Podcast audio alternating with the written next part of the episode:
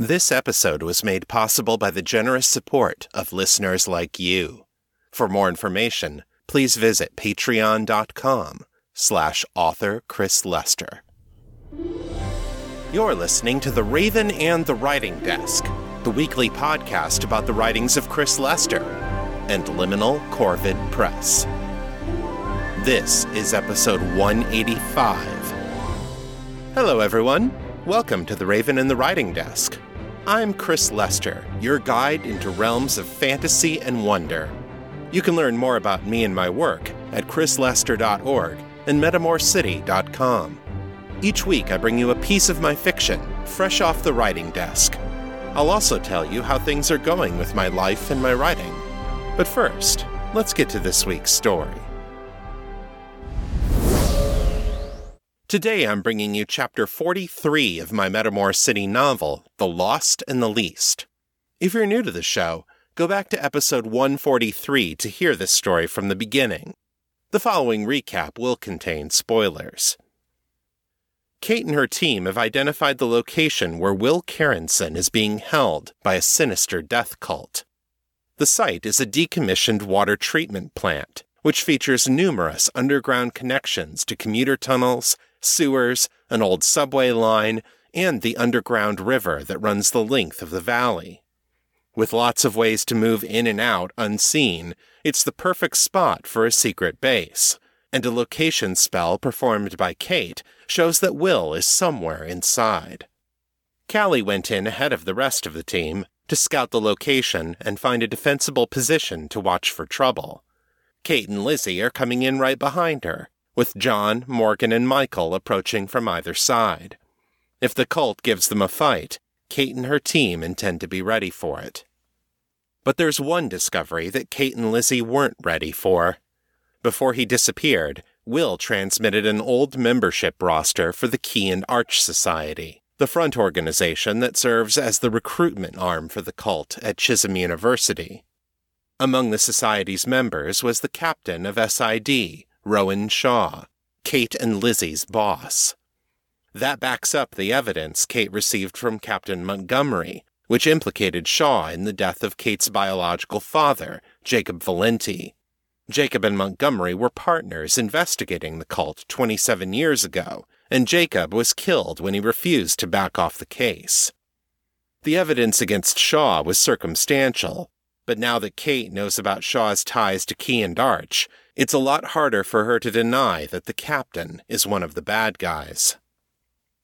Meanwhile, Jared has made his own discovery about Shaw. The Androgyne captain has been moonlighting as Mistress Adrastia, one of the local leaders in the Brotherhood of the Sepulchre. Adrastia's identity was revealed after Jared had another unconscious manifestation of his soul shaping psionic power, which compelled Adrastia to drop a knife into Jared's hands. Jared pinned Adrastia to a chair at knife point and tore off her silver mask, revealing a more feminine version of Shaw's face. Adrastia shifted back into Shaw's usual androgynous form, then took advantage of Jared's surprise to hit him with a stun gun. Still under Jared's lingering influence, Shaw put away Adrastia's mask, musing that perhaps the time for disguises was over.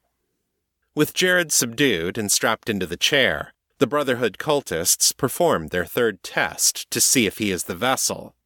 They called up some kind of black, foul, oily substance, apparently the essence of their imprisoned deity, the shackled god, and then poured it out on Jared's head. Contact with the essence caused Jared unspeakable pain, but to everyone's surprise, the process did not kill him. Instead, it awakened his mystic center, the place where mages store up mana, and where a few special individuals, like Kate, can absorb the essence of supernatural beings. Apparently, Jared also possesses this talent, because his mystic center soaked up the essence, putting an end to the torment it had inflicted on him. Now that Jared has passed this test, all that remains is the final ritual the Brotherhood will open a channel between Jared and the extra dimensional prison where the shackled god resides. If the god approves of him, then Jared will be filled with its power, and he will become the vessel in truth. If he is judged unworthy, none of this will be Jared's concern any longer, because the god will kill him. Now desperate to escape, Jared turns his focus inward to the newly awakened core of arcane power inside him. According to Shaw, the Brotherhood must ground Jared in a ley line in order to make their attempt, and that will give Jared a connection, however tenuous, with the outside world. If he can use that connection to reach out to someone with arcane senses, he might be able to send them a message they can hear. Too bad he has no idea what he's doing.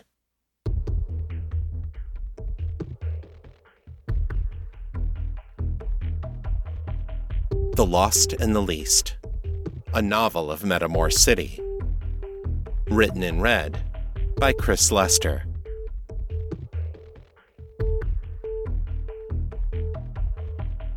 Chapter 43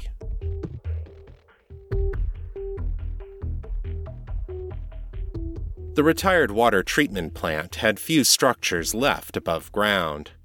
A line of chain link fencing surrounded the site, with metal signs bearing the Grey Ghost Development logo and No Trespassing interspersed at regular intervals. Despite the signs, though, there didn't seem to be any actual attempt at deterring access.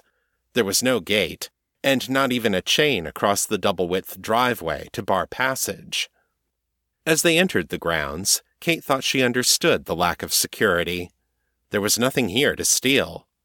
The space was an open lot, covered mostly in concrete, with sporadic patches of gravel where, Kate presumed, buildings had once stood. The only structure left standing was what appeared to be a small utility shed, made of corrugated steel that was rusting around the edges. Kate looked around for Callie's swoop as she approached, but she didn't see it anywhere on the lot. She scanned the nearby alleys, then the rooftops of some small neighboring outbuildings. She looked at the nearest of the big towers, examining them for ledges or outcroppings or parking garages that might look out onto the lot. Nothing. Where is she? Kate muttered as she pulled up in front of the utility shed. Lizzie opened her door and started to get out. Lizzie, Kate hissed. Don't move until we know we're covered. Lizzie's tail twitched. We are covered, she said confidently, and stepped out. Kate cursed under her breath, then drew her gun and exited the cruiser.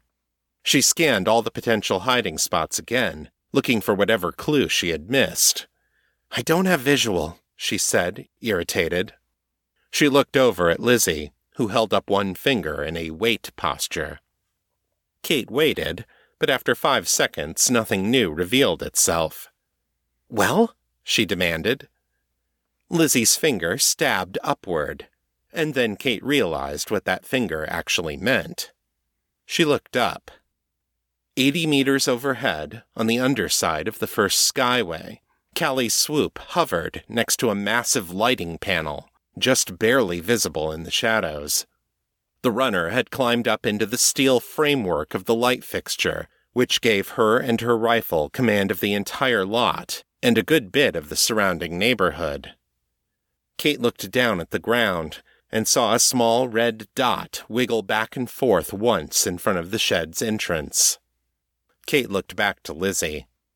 I really need to stop underestimating you. You really do, Lizzie agreed, without rancor. While they waited for the others to arrive, Kate examined the shed. It had a deadbolt lock of recent make and a freshly painted steel door, but the rest of it looked like it had been sitting here unattended for ten or twenty years. The walls were heavily marked in a series of gang tags.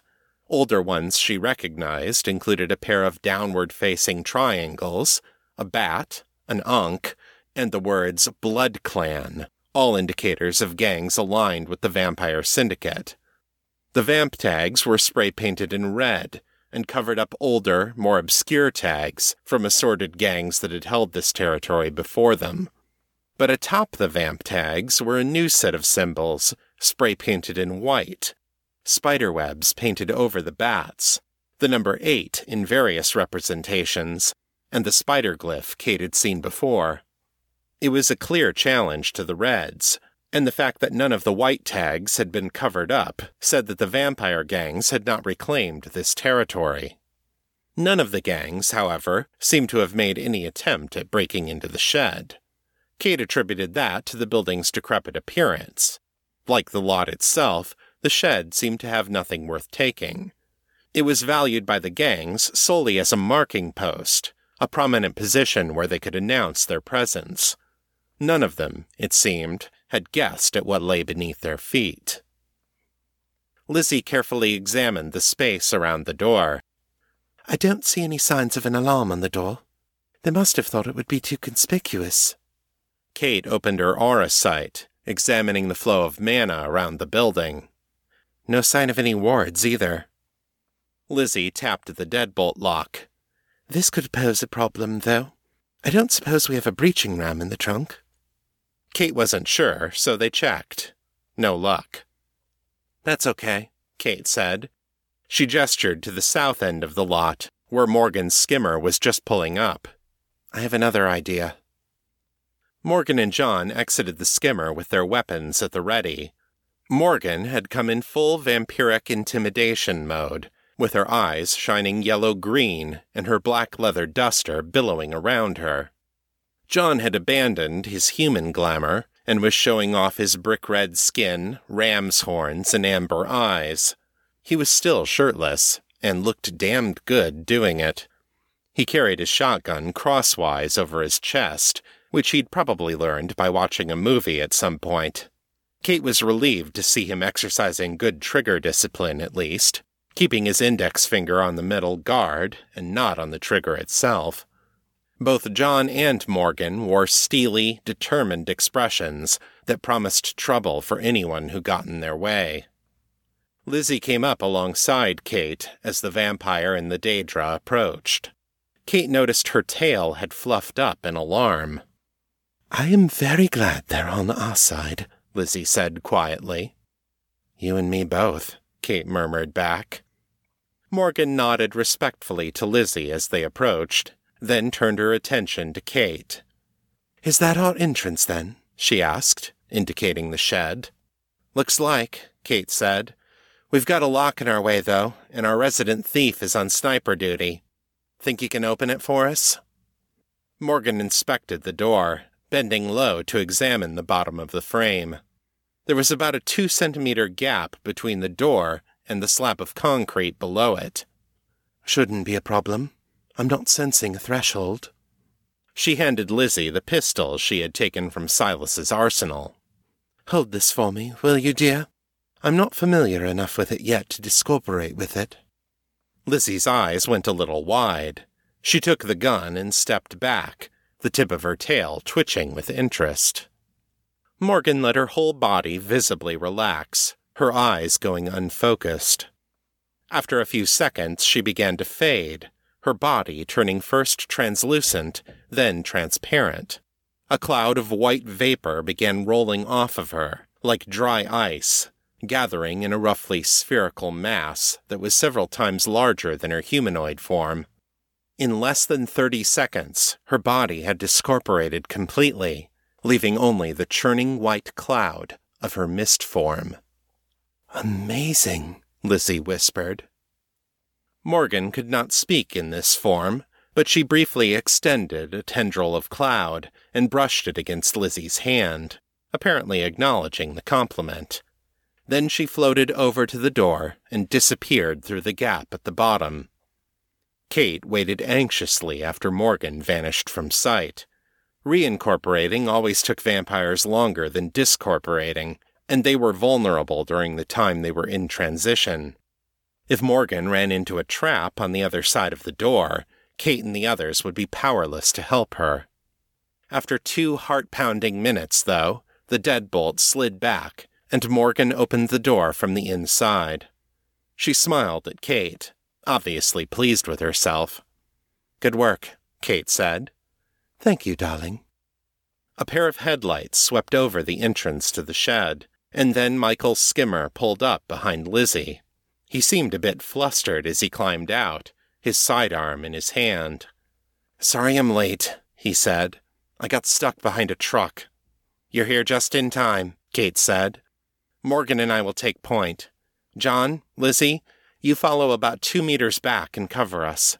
Michael, guard our exit and keep an open line to Callie up topside. If she spots reinforcements moving in, sound the alarm.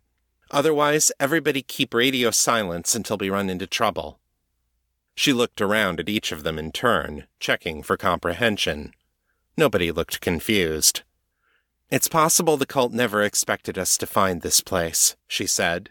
It's more likely they're expecting company, and will run into guards or something nastier. So keep your eyes and ears open and watch each other's backs. They all nodded. Kate beckoned them with a wave of her hand, and they descended into the darkness. No one told Jared when the fourth test began, but he knew nonetheless. The lines of the arcane sigils around him began to glow again, and the fire of the candles took on a shimmering, multicolored radiance. The Brotherhood cultists were all out of sight now, conducting the ritual from the safety of a chamber below him. Lines of power ran through narrow channels in the stone floor, like extension cords for mystic energies. Only the vessel may look upon the face of the shackled god, Shaw explained, when she came back briefly to inspect the setup of the spell. Those he judges unworthy are punished. Jared had wanted to ask, punished how? But since he was still tightly gagged, he had to settle for raising his eyebrows at her. Shaw smiled sardonically back at him. What, is our brave potential having second thoughts? She patted his cheek. Don't worry, Doctor. Either you will pass this test, or, more likely, you will die. Either way, your problems will be over. She had left him then, shutting the door to the chamber behind her. Jared had been left with only the candles for light, not that there was much to look at. Now the chamber grew brighter as the sigils of the incantation flared to life. Jared could feel something building in the room. He did not have the words to describe it, since he had never been trained in the principles of magic, but he knew it was there. It was like a growing pressure or a buildup of electrical charge, a sense of something looking for release. Then, all at once, something gave way. The buildup broke through whatever unseen barrier was holding it back, and a flood of sensation engulfed Jared. His skin flushed hot and cold simultaneously, his nerve endings sending back confused signals as a power they were never meant to interpret flooded over them. Jared felt like he was drowning, and yet, at the same time, a giddy feeling of euphoria rushed through him. If he hadn't been gagged, he might have screamed or laughed or cried or done all of them at once. I'm in the ley line. The thought came to him slowly as he struggled to reason through the torrent of raw sensations. His body and soul were awash in raw, unfiltered mana, and for the first time in his life, he was able to sense its presence. He felt like a man who had been deaf from birth suddenly being exposed to the full force of a grand orchestra, with a fireworks display and a rock concert happening at the same time. The mana flowed into him and through him as he bathed in the ley line's power. He could feel it coursing down his spine, from crown to tailbone. Some of it flowed into his core, that spot just below his navel, and there it stayed, like water flowing into a deep well, he kept expecting it to brim up, to overflow, but the mana just kept filling him. He had no idea where it was all going. He had no idea what he would do with it if he survived this. He had no training in magic, had never shown the slightest bit of potential for it. Maybe I wasn't meant to, he thought suddenly. Maybe I was only meant to be a battery. Or a vessel. Something to store power, not to use it. Jared had no idea how much time had passed when he could finally think clearly again. The ley line still flowed through him, but his mind and body seemed to grow gradually accustomed to the sensations. Eventually, he found that he could look around the room again, that he could notice things outside his own skin. What he noticed now was a pulse of energy flowing into the ley line. It came up from those arcane channels in the floor, spread through the pattern the cultists had drawn, and then radiated outward into the ley line's current. It was a small thing compared to the flow of the ley line itself, but there was a rhythm and a structure to it. Jared's mind, grasping desperately for analogies, envisioned a man with a long wooden plank at the edge of a wide, deep river.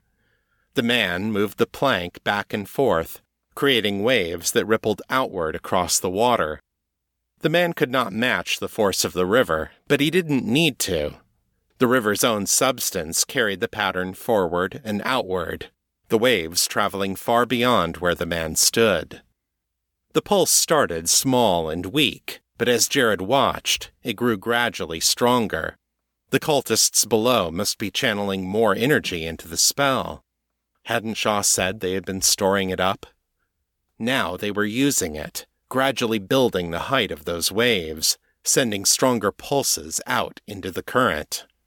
In the river of Jared's analogy, he imagined the waves rippling across the length of the river, sloshing against the far bank. And where is that far bank exactly? Shaw had said they needed to open a channel to the shackled god's prison. Do the ley lines connect our world to other worlds? Jared didn't know, he felt overwhelmed by the sheer magnitude of the things he didn't know. It was like being a child again, in a world far stranger and more frightening than anything he had ever known. I need to get out of here. He was in the ley line now, that much was clear. Wherever else the line might lead, it definitely flowed down the length of Metamor Valley, following the path of the river to the sea. Jared didn't know if that connection would amplify his pathetically weak telepathy. A wizard's magic fields didn't usually interact with psionics, but this was raw, wild mana, not a structured spell, and maybe that was different.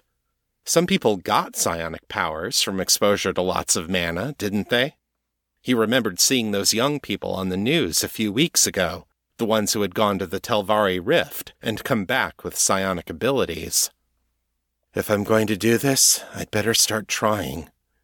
Jared closed his eyes and focused on his telepathy. He formed a thought carefully, like a man rehearsing his words before leaving a voice message on an answering machine. This is Jared Tamlin. I'm a prisoner. Help me. He kept the ideas as simple as possible, because simple ideas were easier for untrained minds to pick up on. I'm being held underground by a cult that's trying to unleash an imprisoned god might have been more useful and descriptive, but the barrage of complex, interrelated thoughts would most likely end up jumbled together, impossible to understand. So Jared focused on those three simple ideas, repeating them like a mantra. This is Jared Tamlin. I'm a prisoner. Help me. This is Jared Tamlin. I'm a prisoner. Help me. This is Jared Tamlin. I'm a prisoner. Help me. He let those thoughts flow out through his telepathy, spilling them out into the ley line, letting them become his own tiny pattern of ripples in the vast river. Maybe they would vanish there, drowned out in the rush of wild mana. Or maybe, just maybe, someone would hear him.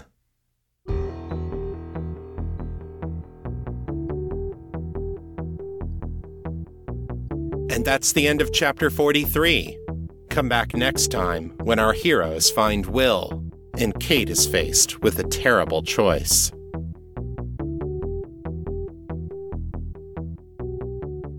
Now it's time to check in on my writing endeavors. Here's your weekly writing report.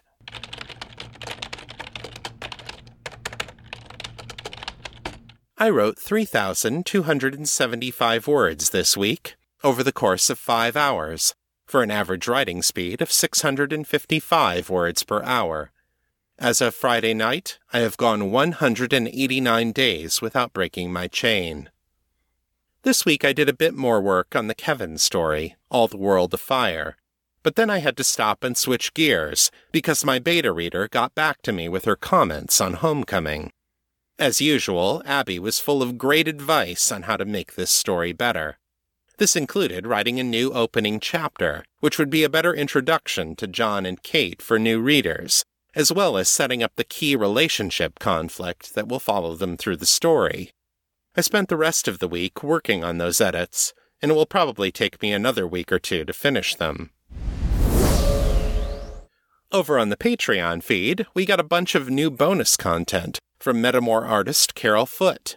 Carol is working on the last piece of artwork for To Walk in Shadow, and while she was playing around with it, she came up with a bunch of fun little doodles and sketches related to the story and its characters. She calls these omake, which is anime slang for bonus features. They're up on the Patreon feed now, and they're visible to my $3 patrons and up. If you like my fiction and want to help me keep making it, becoming a patron is the very best way to support me. For $3 a month, you get access to sneak peeks, cover reveals, art previews, and other cool stuff. Plus, all of my patrons get access to my behind the episode commentaries. These are unscripted podcasts, usually between 20 and 40 minutes long, where I talk about the Easter eggs, inspirations, and hidden stories behind each chapter of my fiction. You get them delivered to you in a custom RSS feed, which you can plug into Apple Podcasts or any other podcatcher. Just go to patreon.com slash author Chris Lester, take a look at the reward levels, and make your pledge today. And if you're already a patron, thank you so much for your support. If you'd like to share your thoughts about the show, send your feedback in text or audio to metamorcityfeedback at gmail.com. To leave a voicemail, dial area code 641 715 3900, then enter extension 255 082, followed by the pound sign. My Facebook is facebook.com slash author Chris Lester. The fan group is Fans of Metamor City on Facebook, and my Mastodon handle is at author Chris Lester at wandering.shop. If you like this show, take a minute and leave me a review in Apple Podcasts. It makes a big difference in helping people find the show. That's all for this week. I'll be back next time with more fiction, fresh off the writing desk. Until then, keep it on the bright side. This is Chris Lester, signing out.